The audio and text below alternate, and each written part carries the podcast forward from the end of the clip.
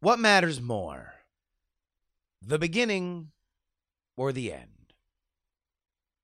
What do you care more about?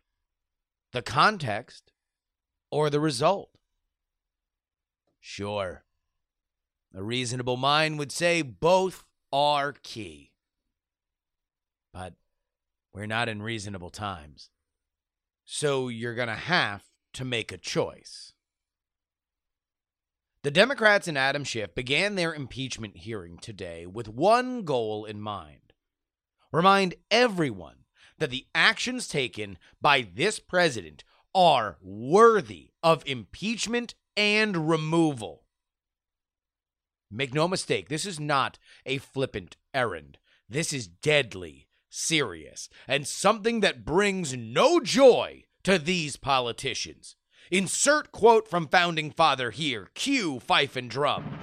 This is a duty of Congress, not for today, but for the lifespan of this American experiment. For it is only with due diligence that we shall not fall from the beacon of freedom to an authoritarian morass for which we may never escape.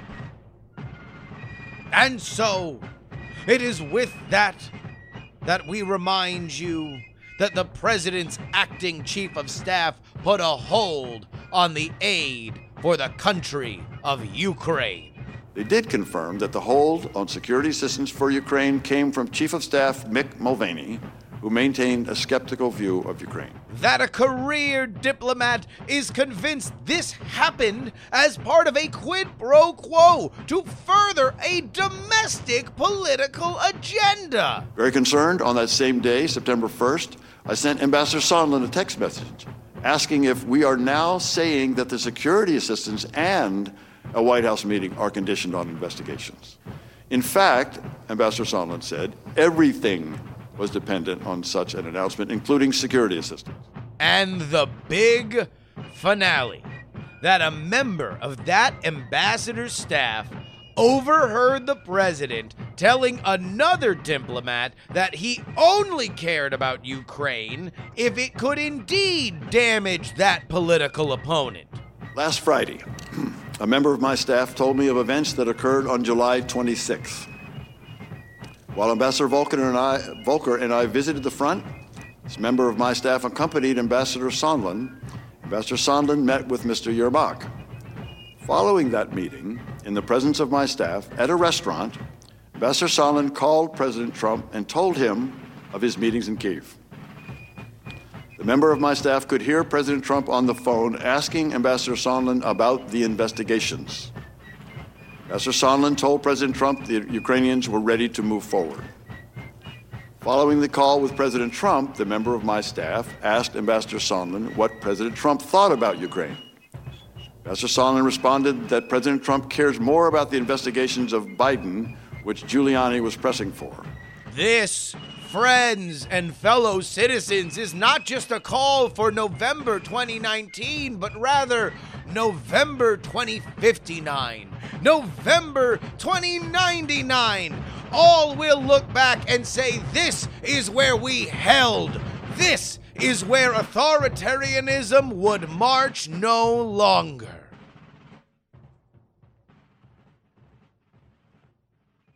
Yes. And, replied the Republicans, Say, if you only look at cherry picked, third hand facts devoid of any context, then this indeed certainly looks bad. But the faux moralism of the Democrats is wearying. Because behind the pomp and circumstance of yet another attempt to unseat a president they've despised since inauguration, indeed, we find revealed that this is not a solemn duty. This, rather, is a performance orchestrated by the Democrats, recruiting well meaning but out of touch worrywarts to act out a narrative so the audience of media members can gasp, cry, and cheer their heroes as they finally slay the appointed villain. After all, no playwright began a great story without the ending in mind.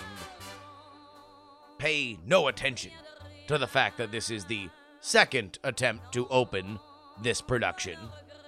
But the main performance, the Russia hoax, has ended, and you've been cast in the low rent Ukrainian sequel. After all, all the capital's a stage, and all the Democrats and deep staters merely players. Cue applause.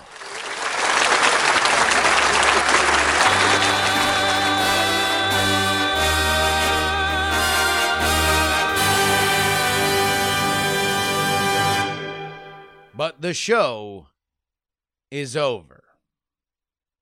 Because this isn't just political, this is impeachment. This is to prove high crimes and misdemeanors. So let's do ourselves a favor if we're in an all or nothing game and look at the context.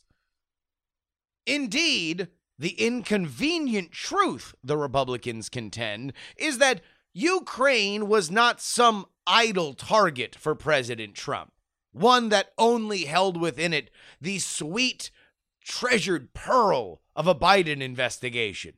No, they had a history of antagonism toward him.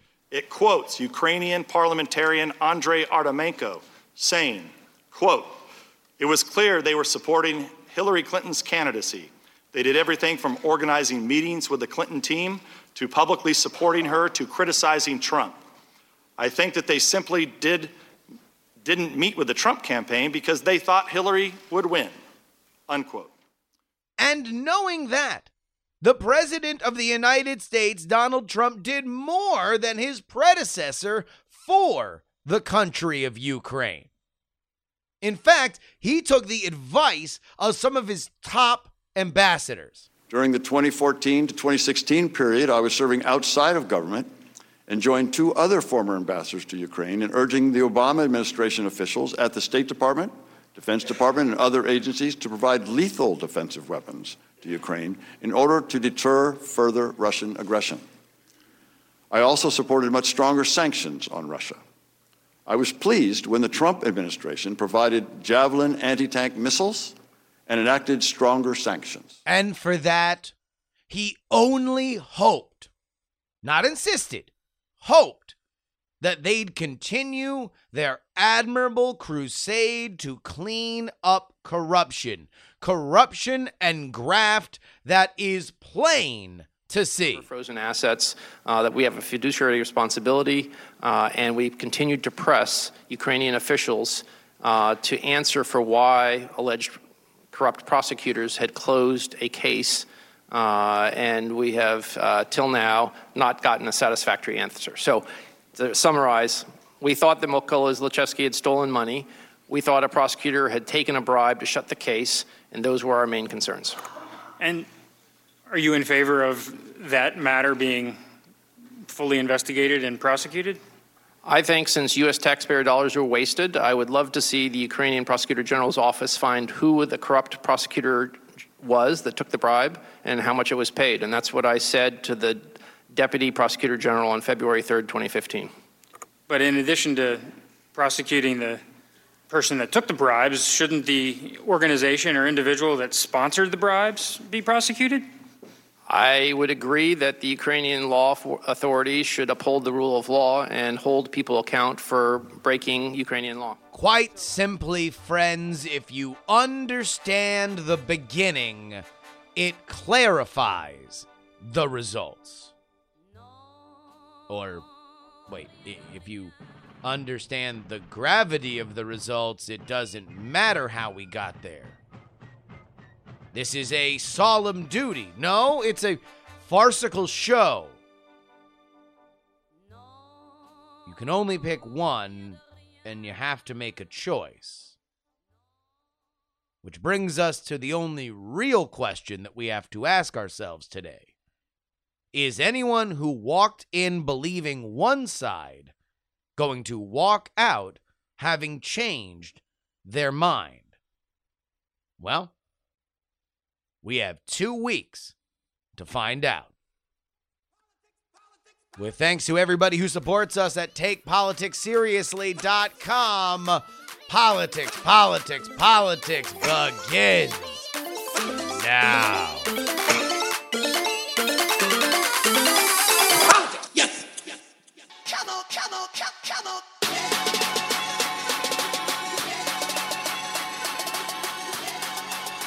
Hello and welcome everybody to the Politics, Politics, Politics program. My name is Justin Robert Young. This is the November 13th, 2019 edition of the program. We got a lot to talk about. Obviously, those were all clips from today's hearing. I'm not going to overreact to it. I'm not. Plenty of people doing that. You can go other places. That's all anybody else is doing. I do think that the idea of the Taylor aide that heard the Sondland conversation is legitimate, but it's not a death trap for the Trump folks.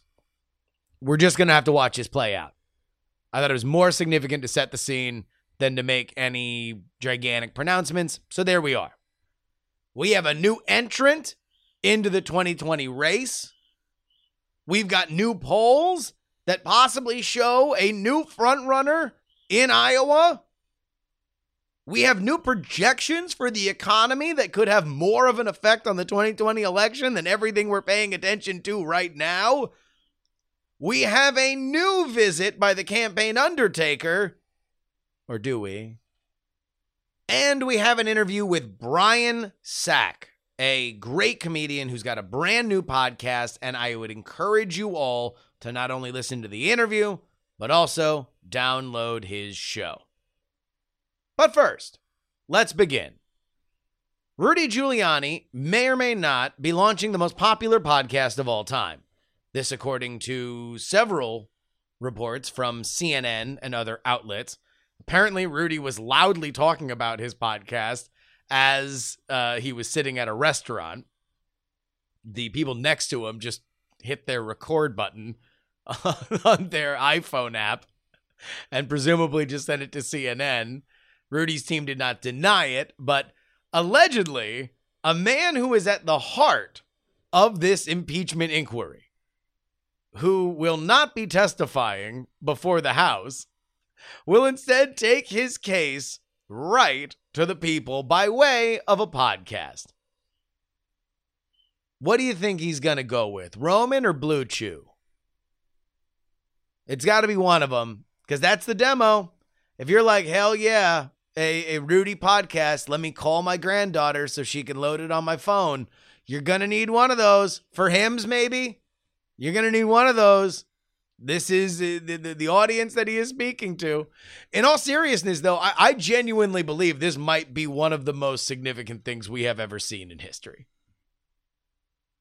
Like, this is such a bizarre example of the, the democratization of media. I, I can't even really wrap my head around it. I put a Twitter poll out asking whether or not people would download the Rudy podcast.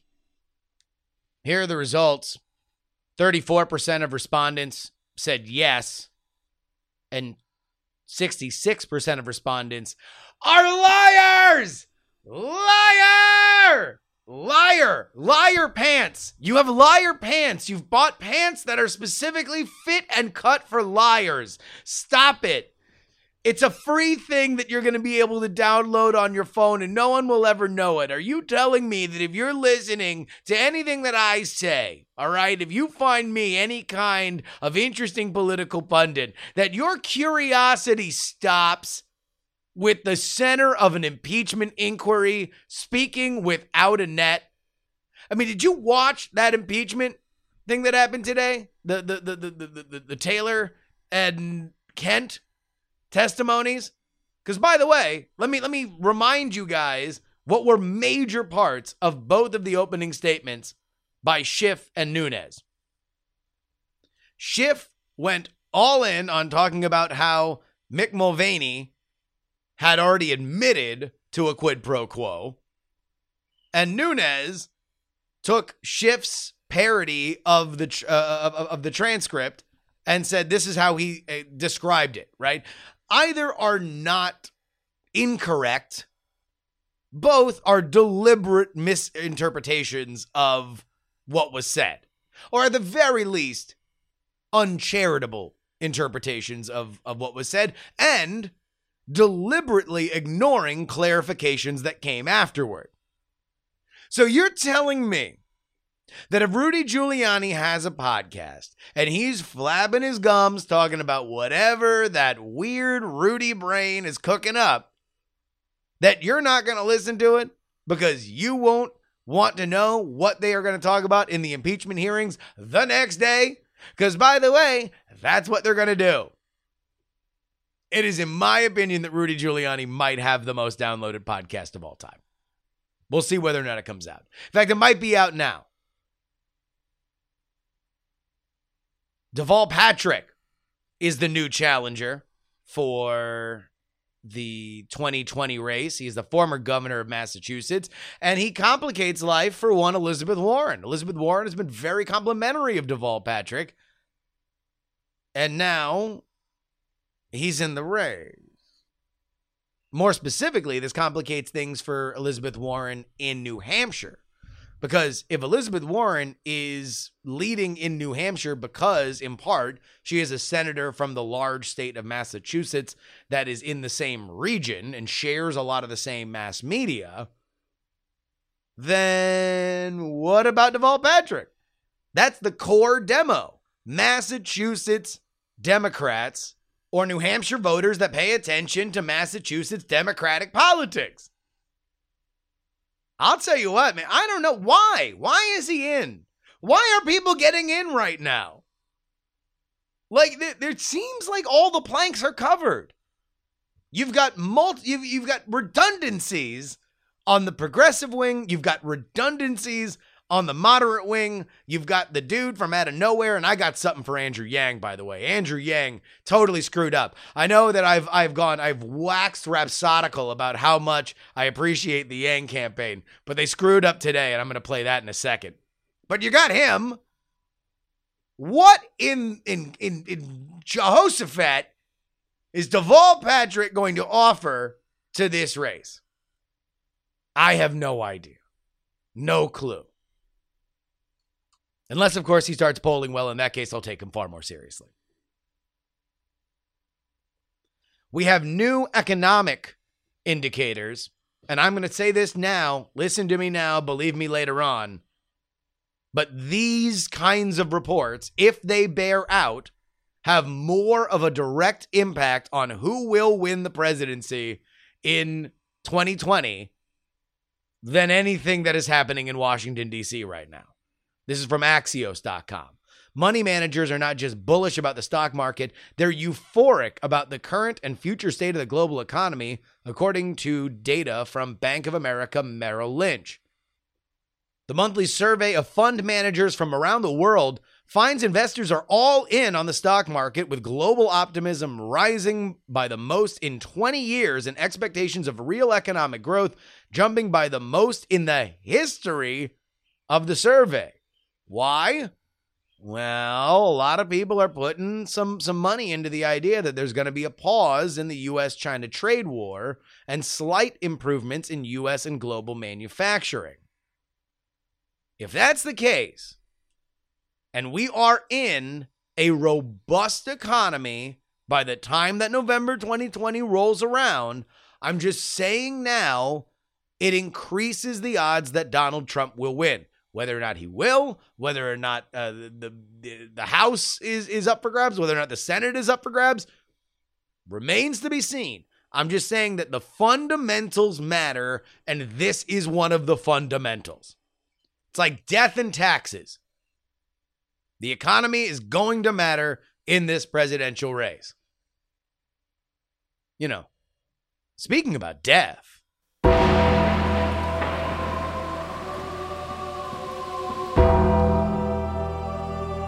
Actually, no, no. You want to know what? Cut the music. Cut the music. That's all you get. You get you get two and uh, one quarter gongs. Uh, Mark Sanford dropped out. Who? Who's Mark Sanford? You might ask. Well, uh, you know, some some of you will know who Mark Sanford is because he has one of the best sex scandals of all time. Uh, but he also was the former governor of South Carolina. Then he became a representative uh, from South Carolina then he became a never Trumper and lost his seat. and then he decided he was going to run for president. And 60 days later, he dropped out. Uh, so there's that. You know, he spent 60 days committed to it. Uh, that's about 55 days longer than he spent missing from the governor's mansion while he was having an affair with his mistress in Buenos Aires, Argentina. But Godspeed to you, Mark Sanford. Uh, you are no longer running for president, and I don't know how many more times I can mention the fact that you went missing from your job as the head of state in South Carolina because you had the insatiable need for the carnal pleasures of your mistress, and your staff had to lie and say that you are hiking the Appalachian Trail. I, this might be the last time. I'm feeling wistful for the fact that I won't be able to mention your hilarious tawdry affair anymore after this, unless you do something. Can you run for president again? I apologize for giving you two and a quarter gongs. I do. I. I Adios. Politics! Andrew Yang. He came to prominence largely through an interview with Joe Rogan. Uh, it has been cited by the campaign itself as something that has been tremendously beneficial. People just hear about his candidacy in one sentence, they don't like him. They hear him over a longer period of time, they do like him. So you would think that longer form interviews are the things he wants to maximize. And yet, he was on The Breakfast Club today, which, for all intents and purposes, is the modern Howard Stern in terms of radio interviews, syndicated radio interviews. And he sucked. I'm going to play this clip. This is Andrew Yang sucking. Right now, more and more of us are getting pushed to the side. And this is before AI leaves the lab and starts ripping apart jobs uh, in corporations around the country. You know, one of the biggest critiques people have of you is that like that's all you got. It's like you're a one trick pony. You, Oh, you're- I got if You're not talking tricks. about giving He said, "I away got a lot of money. I got lots of stuff. I got a if lot you're of not tricks. talking about giving away money, you have nothing else to talk about. Uh, you know, I've got over 160 policies on my website. Uh, from everything from banning robocalls because that stuff should be illegal. Like, why are we letting It these still companies happens too. They said us? it was cut down. That still happens to me at least twice a day. Oh, me too. And and now the phone numbers look like your phone numbers. You get confused for a second.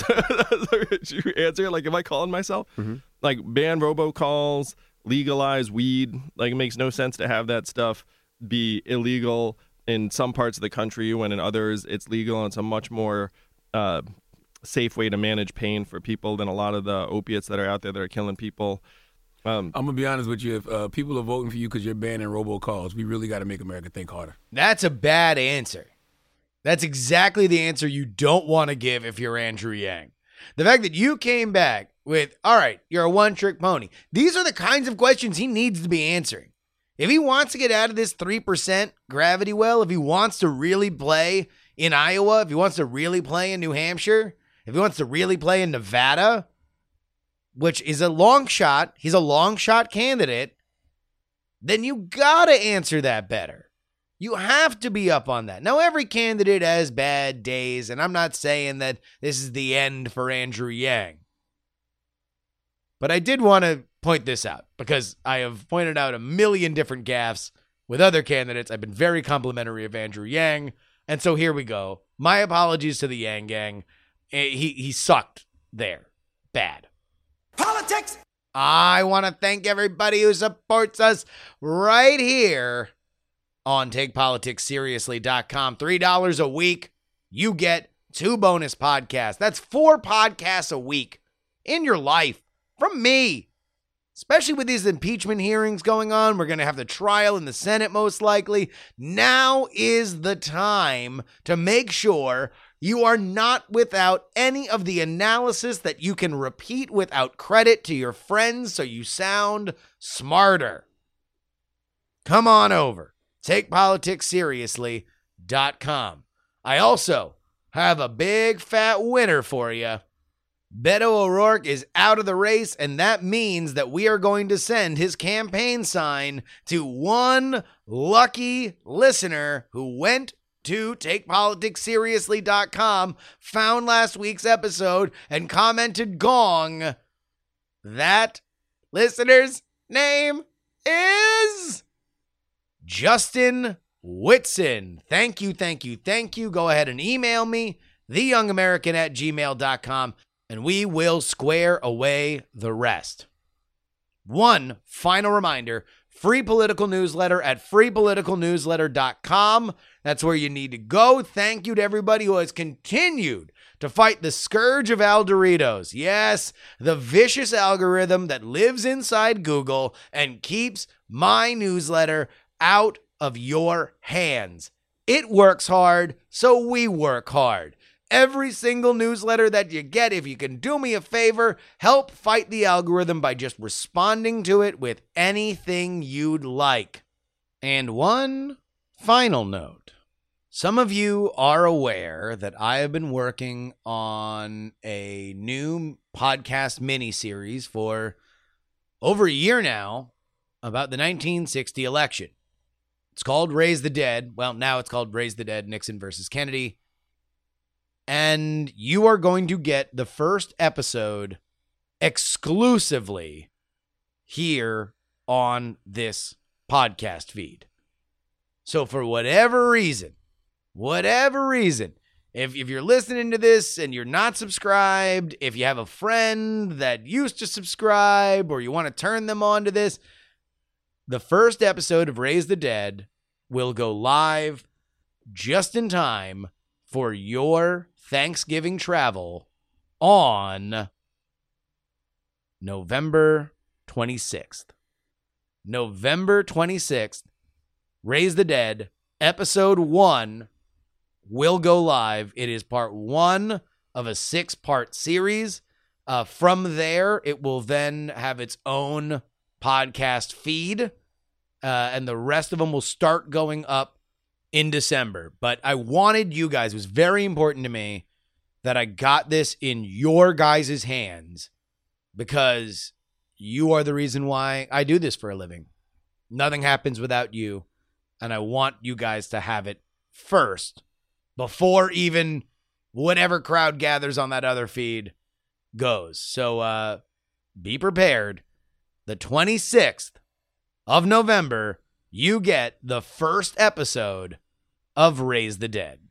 Politics! Joining me as an expert on international affairs and a former employee of the CIA, please welcome Buck Sexton. Thanks for having me tonight, Brian. I'm excited to get deep into the substance. Sorry, Buck. Hold on. I'm, I'm sorry. Getting reports of a shooting downtown. Okay, uh, joining me from the scene is Matt Fisher. Matt. Brian, police are reporting that just moments ago, a gunman who is still at large and believed to be in the building entered the Occidental Bank building and opened fire. Shooting in a bank. I've never heard of that. Are, are you sure it's just one gunman? Maybe there are two or three. Uh, police are saying one gunman. I imagine that will change. Do we, do we know who this shooter voted for in 2012? I'm sorry? Is there any chance he was a Romney supporter? Do we know his party affiliation? Uh, Brian, this is all very fluid. Details of the moment are very, very sketchy. What we do know is. Black? Huh? Is he black, Hispanic, white, white Hispanic? Brian, this just happened. You think he got his gun legally? That is a sketch entitled Fact Free News Reporting. It initially aired on a show called The BS of A, a sketch comedy show on The Blaze. Did you know The Blaze had a sketch comedy show? I was unaware until I watched a bunch of sketches, and they were really, really, really funny. Brian joins us now to talk about comedy, the Glenn Beck taint, and so much more. Uh, Brian, welcome to the show. Thank you for having me. All right. Now, uh, this is something that I'm. I'm. It is my constant crusade, and uh, we we've had other comedians on that have written for late night shows, but I, I have a general existential problem about why political comedy is kind of bad right now. I think as a general state. So I guess we'll start here. Do you agree with my premise that political comedy in general is just in a bit of a low point? Oh, it absolutely is, and it only gets worse the closer you get to an actual election. Yeah. So I don't expect it to be, you know, any more ple- unpleasant. It's going to get worse as we get towards next November. And you know, what you find now is it's okay. You could make jokes about the very, because you know, before the primaries, you can make jokes before about various candidates. But then as it gets narrowed down, it gets less and less funny to people who have a vested interest in their candidate winning. And, Yeah. and then it gets ugly. Yeah, and and everything. I guess the the the issue that I have is that normally, like I, I could understand why political comedy was in kind of weird, confused place with Obama because by and large, a lot of comedians are liberal. They very much admired Obama, so it was hard to sort of take an absurdist uh, uh, uh, hammer to that idea, right? To, to to point out things that we all know but can then laugh about and find funny. Normally, political comedy is on an uptick when there's a Republican in office or a conservative in office, and comedians feel a little bit more free to take shots, but Just a little, just a little bit. just a touch, just a touch. But like, we we really it's we're we're in this bizarre place where the the the comedy is let's just repeat a thing that happened and then maybe make a silly face. Yeah, it's uh, it's not. I mean, um, and Trump is really hard yeah, because I mean, it, I mean, he almost parodies himself in so many ways, and I, I think people have a really hard time other than just being upset. And I went and saw Colbert not long ago, and like the entire show was actually more. It was more like a wake. It was kind of depressing because you know, I mean, it, you know, there was an opening sketch, and that was about Trump. And then Colbert came out, and a, it was a monologue about Trump. And then I think a guest came out, and he talked about Trump, and it was really like it was more like this somber, like, man, this really sucks. Yeah. and there wasn't a lot of comedy there. And I just kept looking at my friends like, where's the funny? You know, like they, they're not they're not funny, they're sad. Yeah, you know, and uh, we had uh, Jack Allison, who's uh, a very funny comedian, and and uh, on on the progressive side, but he used to write for Jimmy Kimmel, and he was Uh-huh. saying that the there you know there there used to be in the monologue you got that spot at the end where you keep your killer joke right? Because you know that that one's going to get a great reaction. It's going to be laughter that you throw to commercial on uh, because people have a good feeling they're going to tune back in.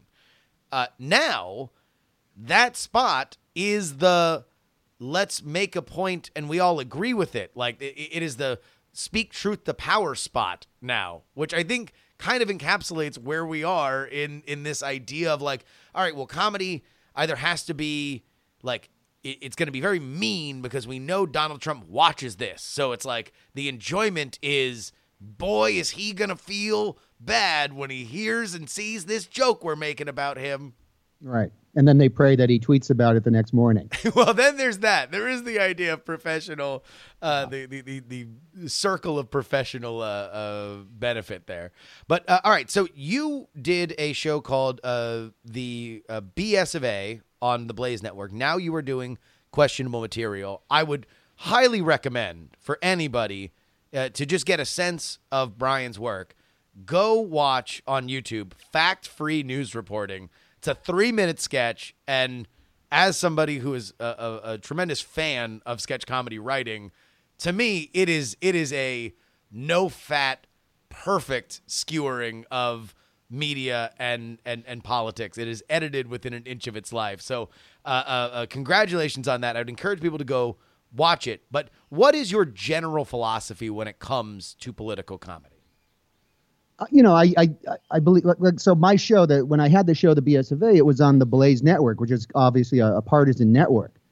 Uh, but I'm not a partisan person. I'm I, I identify as kind of like a libertarian, classical liberal type person. Uh, and and uh, Beck, to his credit, you know, told us well, if it deserves to be poked at, just poke. You Yeah. know, this it, it doesn't matter where on the political spectrum. It was a very hard tightrope to walk because you know you're making jokes about people's candidates on on a partisan network. They don't expect that. Yeah. Uh, so you know, sometime we ran into trouble in one instance, and this was I had made a made a Palin joke in a monologue, and got I mean Steve Bannon was so pissed off that he contacted Beck, and there was a whole bunch of flack, and it was, Wait, it was really? awful. Yeah, I found this out a couple years ago because this was back in. I mean, I had just launched the show, and and to prove that we were you know willing to take shots all across the political spectrum, I had a uh, there was a monologue joke. It was about Sarah Palin, and you know somebody did not like it. Somebody tried to shut me down, and I found out years later that it was Bannon. Do you do you remember the joke? yeah. So uh, a book had come out. Uh, it was like a biography of, on Palin Yeah. and it claimed that she had had a had an affair with uh, an NBA star. I think Glen Rice was his name. Yes. Yes. And was, yeah. uh, so the monologue joke was like, this, a new book came out, blah blah blah, about you know alleging she had an affair.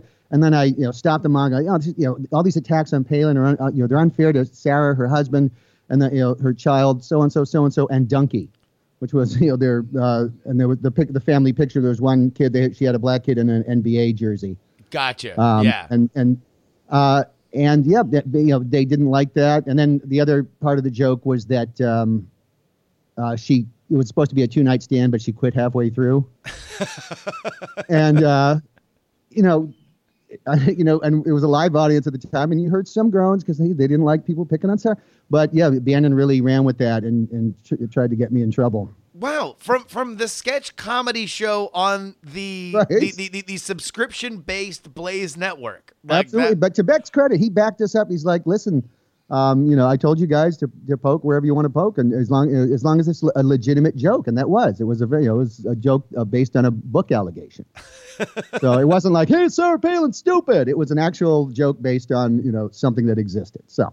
But yeah, then, but so we did. We were on that network for three years with our show, and we had a lot of fun stuff. Like, I mean, fact-free news reporting is actually one of my favorite sketches and we touched a lot of we did a lot of comedy that uh, no comedy shows really do. I mean, we had opinions on drones and we had opinions on the NSA and warrantless surveillance and things like that, and actually made sketches out of them. So, Well, because the, the the thing that I really loved about the fact free news reporting sketch, and and why I was curious to pick your brain, is because the point of that sketch is not political. It is Right. about how fast the media rushes to judgment, and then how that dovetails into political rumor mongering or fear mongering. And right, it's like yeah, it's getting it all wrong from the start and just and, and not even considering and just like it's one thing after another. Yeah. And that's that's the thing that I think is just totally absent. Well, not totally absent. I'm sure some people are doing really, really good comedy, and I just don't see it. But what what's absent on the highest levels is just uh, understanding that there is general absurdity to to what's happening, and whether or not you're going to invent a a caricature of Trump. We all know what it feels like to look at your phone and have something be like, "Oh, geez, the president." And at the time that we're recording this, yesterday, the president tweeted out a thing in settling uh, a, a case with the attorney general, in which he casually mentions that the old attorney general had to, and I'm quoting verbatim, had to resign for beating up women. Right, which Yeah. is for for whatever you would say normally is not something that comes out of the president's mouth. There are Super elements. classy. Yeah, exactly. There are elements of this that we can understand are absurd, and yet nothing is is is being mined uh, uh, right now for that. Yeah, and that's no, we uh, amazing. Yeah, we we would tackle stuff like that on a regular basis. And we had a, actually you mentioned Rush to Judgment. We had a sketch called Rush to Judgment, which was the same thing with two pundits at a table, basically stepping on one another to rush to judgment on a political news story. yeah. Which I mean, again, And, and that's a nonpartisan thing. I mean, you can, you know, the, the media is bad all over, so you can certainly there are plenty of jokes to be found there. Well, and and it it just highlights what uh, I think comedy is at, is at its best going to do the the truth that we all know that nobody wants to say out loud. And and if if part of that is, oh, these people on television, I bet you these aren't well considered points that they're making. They're probably Right. just trying to rush to see to be to be the guy that says the thing first. Then that's that's again, it, it is beyond ideology. It's about a, a bizarre profession. Right. Uh, uh, all right. So, uh, uh, what is uh, uh, for the, the the the podcast that you're doing now? How long has that been going? We just started it in uh, October, so last month. We we've just uh, we just did our sixth episode of questionable material, and um, it is myself and then Jack Helmuth, who was my showrunner at the BS of A. And it is, I would say, it's uh, social commentary, satire. We uh, have interviews with, like we, uh, our last episode, we interviewed the new head of ISIS Okay, good. That, that's a hell of a get. with their uh, their new uh, their new tactic is now it's called jihadun. It's the jihad of annoyance, and he kind of gets into their how they're going to um, uh, promote this this new ideology. and we have news that is definitely not made up, Yeah. and uh, and some uh, back and forth between myself and Jack. Now, coming from the Blaze, is that something that that you? I mean, I guess in, in talking with our, our mutual friend Andrew Heaton, uh, he Uh-huh. is he's very very uh, uh, thankful to the time he spent at the Blaze, but there certainly is an idea because Glenn Beck was such a gigantic figure. The Blaze was the empire that he creates after he leaves Fox News. That there is kind of, uh, I'm going to say stigma. Heaton has not said stigma, but do you feel that that's something that, uh, from a comedic place, you need to work around, or are you cognizant of that? Uh, yeah, I will use Glenn Beck's exact words to me, which is that you will now have the Glenn Beck taint, which is not the most pleasant visual. No, but, uh, no, it's not. But you know he he fully understood and i understood you know that you know there was and I, I would see it too. You'd see it in comments. You'd see it on sketches that were not partisan that were truly funny sketches. And then somebody would be like oh yeah but glenn beck right wing you know and, and then they just write off the sketch. And then other people would say i can't believe this is on glenn beck's network. I mean Yeah. so you know, um, but yeah there's definitely a stigma attached with it. I think you know at the time when we had the show which was 2011 to 2013 it you know it, things weren't as awful as they are now. So I think Heaton, who came in a little later, you know, experienced a lot more of his friends going, "What are you doing?" As a, you know, I didn't have that kind of you know horrible experience that he had. I think. well, and, and yeah, I mean, I, I think also at that point, I think Glenn Beck had done the "I'm going to be a moderate" uh, uh, tour through the media and everything, and and who knows where he is now. But uh, Yeah. is that is that something that that's frustrating to you? Because uh, obviously, as as a comedian, you want the most pure connection with the audience that you can, and it seems like no matter what, you're going to be, you know, trying to fight through static. Yeah, I you know, and that's you know, and Jack and I have talked about that. It's like you know, we just we like to entertain, and we don't you know ta like to take sides. We like to point things out that we find are funny, and make fun of them. And so we're not looking you know to to capture a, a segment like "Oh, we only want to capture the right, we only want to capture the left. We just want to entertain people who are actually entertainable these days. Yeah. Because you know, you have a lot of people who just shut down at, at, like they hear a word they don't like it, and show's over. They don't want to hear it. You know, Chappelle has a whole you know special about that. Yeah. Um, and you know, our goal, uh, I, I can't. If if somebody's going to write you off because you know you have somebody they don't like on your resume, there's really nothing I can do about that. You know, I'm I'm not going to beg and plead for someone to like my joke. You know,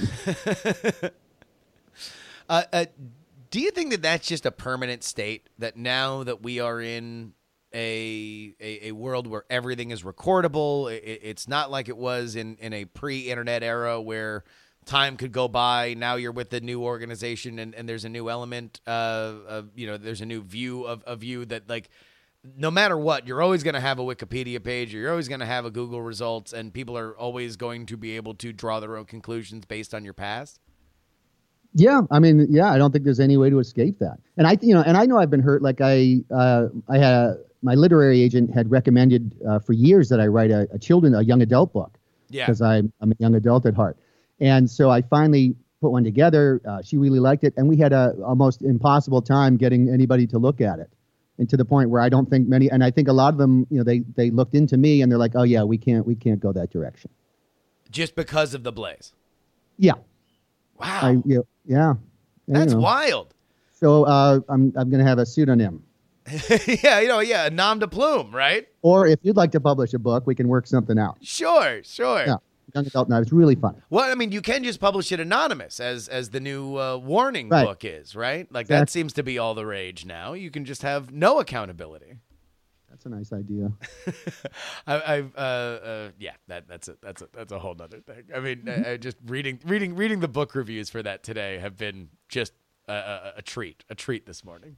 Is it? Have they reviewed it before it's even come out? Is that yeah, the, the, uh, Washington yeah. Post and the New York Times got uh, advanced copies, and uh, the the Post was a lot more kind than the Times, who kind of goes out of their way to theorize that maybe this person doesn't exist. Oh wow. uh, but anyhow, all right. Uh, so, do you think that political comedy in general, writ large, is at any kind of inflection point? Does it get better or worse from here? I think. I mean, you know, I think people are in a weird state leading up to this election, so probably, you know, worse. Yeah. I think, you know, I, but I also know, like, I, you know, on from you know the the Twitter world as opposed to like the the real world. There's a you know a lot more miserable people on Twitter who are very vocal Yes. As opposed to the real world. And I think there are lots more people in the real world who are just looking for something entertaining, which was Yeah. kind of the point of questionable material. Yeah, I mean that's that is that is the fascinating thing is that at the end of the day, all people want is content, right? But I guess we we live in a world where there's so much of it that you know there there is kind of a, a choosing beggars thing that goes on where it's like, oh, but that's not exactly what I want, or that's troublesome or problematic or or that is uh, perpetuating an idea that I don't like and therefore I will give it no shot. Yeah, I did. One of the there was a review I saw on for our podcast, and it was uh, and it was great because it, it had basically said what we exactly what we were going for is that it was funny, uh, improvisational stuff, and and and just it was packed with jokes, but it was about you know it wasn't like a partisan thing, and it it was just people being funny. Yeah. And how refreshing that was to actually listen to something that was just trying to entertain them, and that it, that was exactly you know the one the kind of quote we wanted. Uh, how have you liked moving into the podcast world from from doing would- something oh. higher higher uh, you know in, in the in the television world which obviously takes a lot more work because it's visual. I mean, you know, I love the TV world. I loved. We had a, you know, we had a studio at our disposal. We had camera crews. We had, you know, I had a staff. I had seven people, and and that was wonderful and super time consuming. I never saw my wife and kids. Uh, and then I was, I'd been working on, on a show idea, a new show idea, uh, more like a web series. And then the, the podcasting just kept coming to me like, you know, man, it's a lot easier. You know, it's, it's you don't need a studio because you know, I had a friend who actually gave me space at the World Trade Center. I have Oh, a very success. I have a successful friend. He's doing much better. And uh, so he's like, oh yeah, I got this little corner office that the, you can use, and it was huge. It was this giant open space, and I was like, oh, we could set up a studio here. But it was like everything was, you know, the acoustics were bad. It just would have, it was just a pain in the ass. And then I realized, oh yeah, a nice microphone, you know, uh, a mixer, a couple other things, and you have a podcast. And I said, why don't we do the podcast thing? So, and uh, I like it. It's it's actually I kind of wish I had done it a few years ago Well, uh, because I have more than fifty followers on Twitter for, for the show. Well, I mean, you know, I don't know. To be totally honest with you, I don't know what the value of a show Twitter is.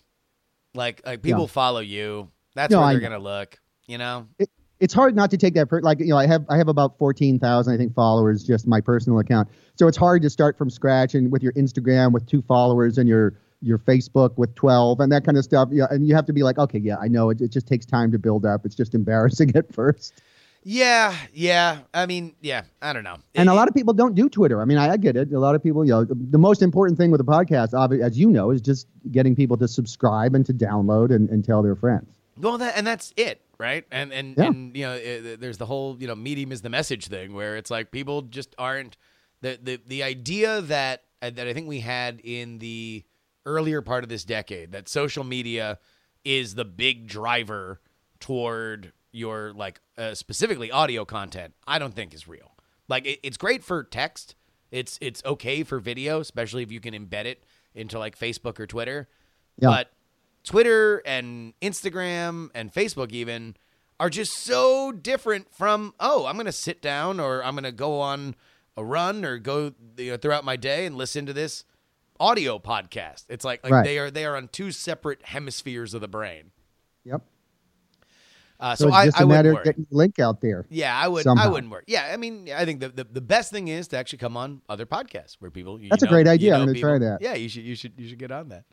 Uh, all right. Before I let you go, because you are based out of New York, I do want to ask you about uh, these rumors that Michael Bloomberg is now for real, for real, uh, thinking about running for president. He has flirted with this many, many times. Uh, what do you think of the the the chances of a President Bloomberg? Oh, you know, I yeah, we I was talking about this last night with a friend of mine, and uh, she was very, very, very excited about it because she and she's a hardcore left winger, Uh huh. and and is you know completely disappointed with the lineup they presented because I you know she's when I say hardcore, I mean she's a hardcore Democrat. She's Yeah. not like these fringe left wing, and she she doesn't like Warren. She doesn't like Sanders. She she likes Buttigieg or Buttigieg. I can't I can never get it right. Yeah, Uh, but he doesn't seem feasible. Uh, and so she's incredibly disappointed. So she was actually excited at a at the prospect of a, a Bloomberg run. And as a New Yorker who who lived, you know, I voted for him twice, and then the third time when he tried to buy the election, I said no, I can't support that, so I didn't vote for him. Um, you know, he I, I, I like I mean he's kind of a nanny stater. He's kind of uh, you know certain things really kind of annoy me about him. And we had actually our show had a bunch of sketches about him, you know, regulating salt and things like that. Yeah. Uh, but uh, he did. He, he is a he's a sharp guy. He he uh, instituted the three one one program. I don't know if you know what that is, but Yeah. you you know you call, you call nine one one for an emergency, three one one for information. That was his idea. That he never really took credit for. And it's a brilliant. You call three one one for any kind of city service that you need, and they direct you the right way instead of five hundred different phone numbers. Um, you know, I don't know. It's kind of interesting to me. I, would like to see what his platform is. But he, he strikes me as the kind of moderate people seem to like the people who I you know I know really seem to want a moderate, and the Democrats just seem really determined not to offer one up. You know, Biden seemed like the closest thing, and then they just all turned on him, and, and you know, just it was like a bunch of sharks, just like, oh, that's the weak one, and they just all jumped on him. And I think you know, Bloomberg entering, if he does, I mean, it just shows how little faith they have in Biden winning. Well, I mean, certainly how little faith that Bloomberg has in Biden winning. I mean, he is right. still leading nationally, which uh, yeah. although I am I am a, a, hardcore Biden skeptic, I think that there is uh, uh, plenty of history to say that the last two times that he ran disastrously and couldn't make it past Iowa would be an indicator that maybe he is just not a good candidate for president. That being said, I, I don't know if Bloomberg is either. And aside from the fact that we just had uh, De Blasio do the uh, the the you know one foot in, one foot out uh, a run for president. Now his predecessor Bloomberg is in. God knows if Rudy's going to be coming in. I feel like we could have David Dinkins in this race by Super Tuesday. I'll say it. So yeah, Biden, you know, he, he's good for comedy for sure. And in fact, our first episode of Questionable Material, we had an interview with Biden's gaffe writer. that's a very. I mean, I'll tell you what, that's a busy man right there. Yeah. So yeah, he's. I mean, he'd be great for material, and probably more so than Trump because he's just like this, you know, gaffe-prone, silly person. All right. Well, the podcast is questionable material. Uh, my guest has been Brian Sack. Brian, thank you, thank you, thank you so much for taking the time out to do the show. Yeah, thank you for having me, Justin. This is great. Politics. Many of you have been kind enough to recognize that this show has undergone some changes over the last couple weeks, maybe even a month or so. A lot of that has been due to me uh, taking your opinions to heart. I did a survey. You guys wanted more deep dives. You're getting more deep dives. You wanted more quick analysis to, to make sense of what's happening. You got that as well. You wanted more interviews? You're getting more interviews. But some of the things have been a little bit more subtle. In fact, one of the things that nobody's really noticed, which I, I take as good, is that my humor has been able to remain intact despite the fact that I have cleaned up the language a little bit. This is designed so you can feel more comfortable to share this podcast with other people that you think would enjoy it, but maybe don't enjoy me saying four letter words all the time. I am very serious that I want this show to be able to spread as far and wide during the 2020 race because I do fundamentally believe, and it is because you guys have believed in me, that it is something very different from other political media. But one thing that has also gone away are some of our regular segments parade of wrong opinions, but your emails. And then there's one. There's one segment that I swore I was not going to do until somebody asked me where it had gone. And lo and behold, as if I were being told by the heavens to move, not only did somebody ask me when we were going to bring back this segment, but we got something very, very worthwhile to talk about during it. So, ladies and gentlemen. Oh, yeah. Oh, yeah. Uh, uh, uh, uh. We're back. We're back. The one and only, except no substitutes. This is the PX3 original. Oh, oh, oh, oh, oh, oh, oh, oh, oh, oh, oh, oh, oh, oh, dance,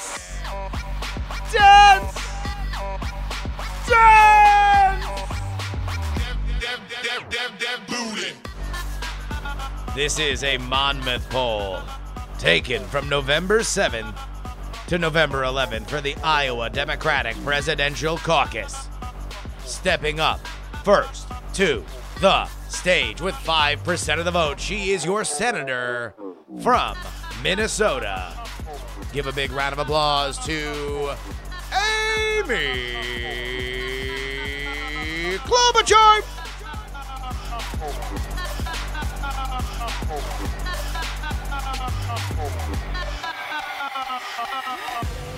Coming up next with 13% of the vote, he won, or almost won, Iowa the last time. Now he's back for more.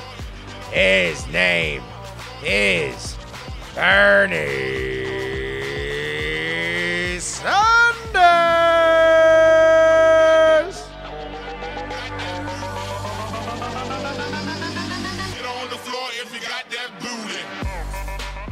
She was leading this thing not too long ago.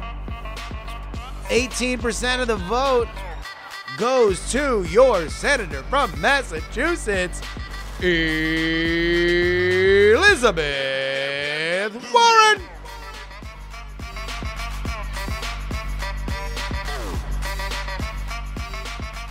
With 19% of the vote, back in second place, it is Big Joe Biden.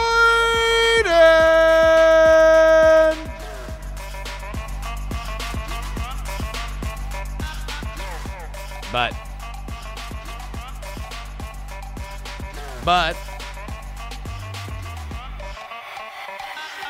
but your headliner, ladies and gentlemen, give a big round of applause for the mayor of South Bend, Indiana, with 22% of the vote. His first number one poll, Pete Buttigieg.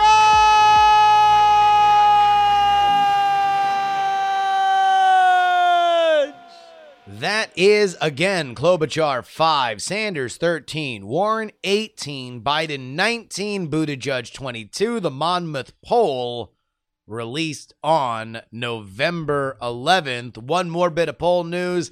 As I release this podcast, the window has closed for the November debate. So everybody that has already qualified, they're in. Anybody else, including Julian Castro, sorry, Charlie. And with that, we end this week's episode. I want to thank our Titanic $10 tier on TakePoliticsSeriously.com. Adam, Jonathan, D Laser, Andy, Paul, Mike, and Brad. If you want to join their ranks, you know where to go. Another reminder that you can email me, theyoungamerican at gmail.com. Music has been provided by Valesco and Trop Killers, and you can follow me at Justin R. Young everywhere. You want to talk politics 24 7? Head on over to my Discord. That is at bit.ly slash jury discord. J U R Y D I S C O R D. But until next time, this is your old pal Justin Robert Young saying politics has three names, but more importantly, some shows talk about politics, others talk about politics, still more talk about politics, but this right here, friends, is the only show that talks about oh